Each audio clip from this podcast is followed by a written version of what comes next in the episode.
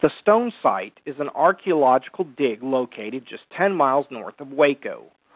Archaeologists believe that it was the site of a large Tawakoni village settled in 1770. The Tawakoni were part of the Wichita group that lived throughout central Texas. In the 1770s, a traveling Spanish official wrote that over 150 warriors and their families lived in the large village. There is evidence of over 70 grass houses at the site.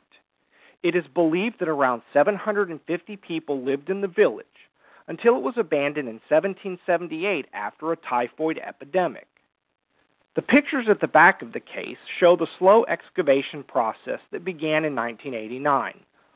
All the soil from the site must be washed through sieves to find the smallest objects. The artifacts in this case are just a few of the thousands found at the site. The European-made glass beads and other objects in the left side of the case show that the Tawakoni traded with several cultures in central Texas. By studying this site and others, archaeologists learn about the village life of Native Americans in central Texas.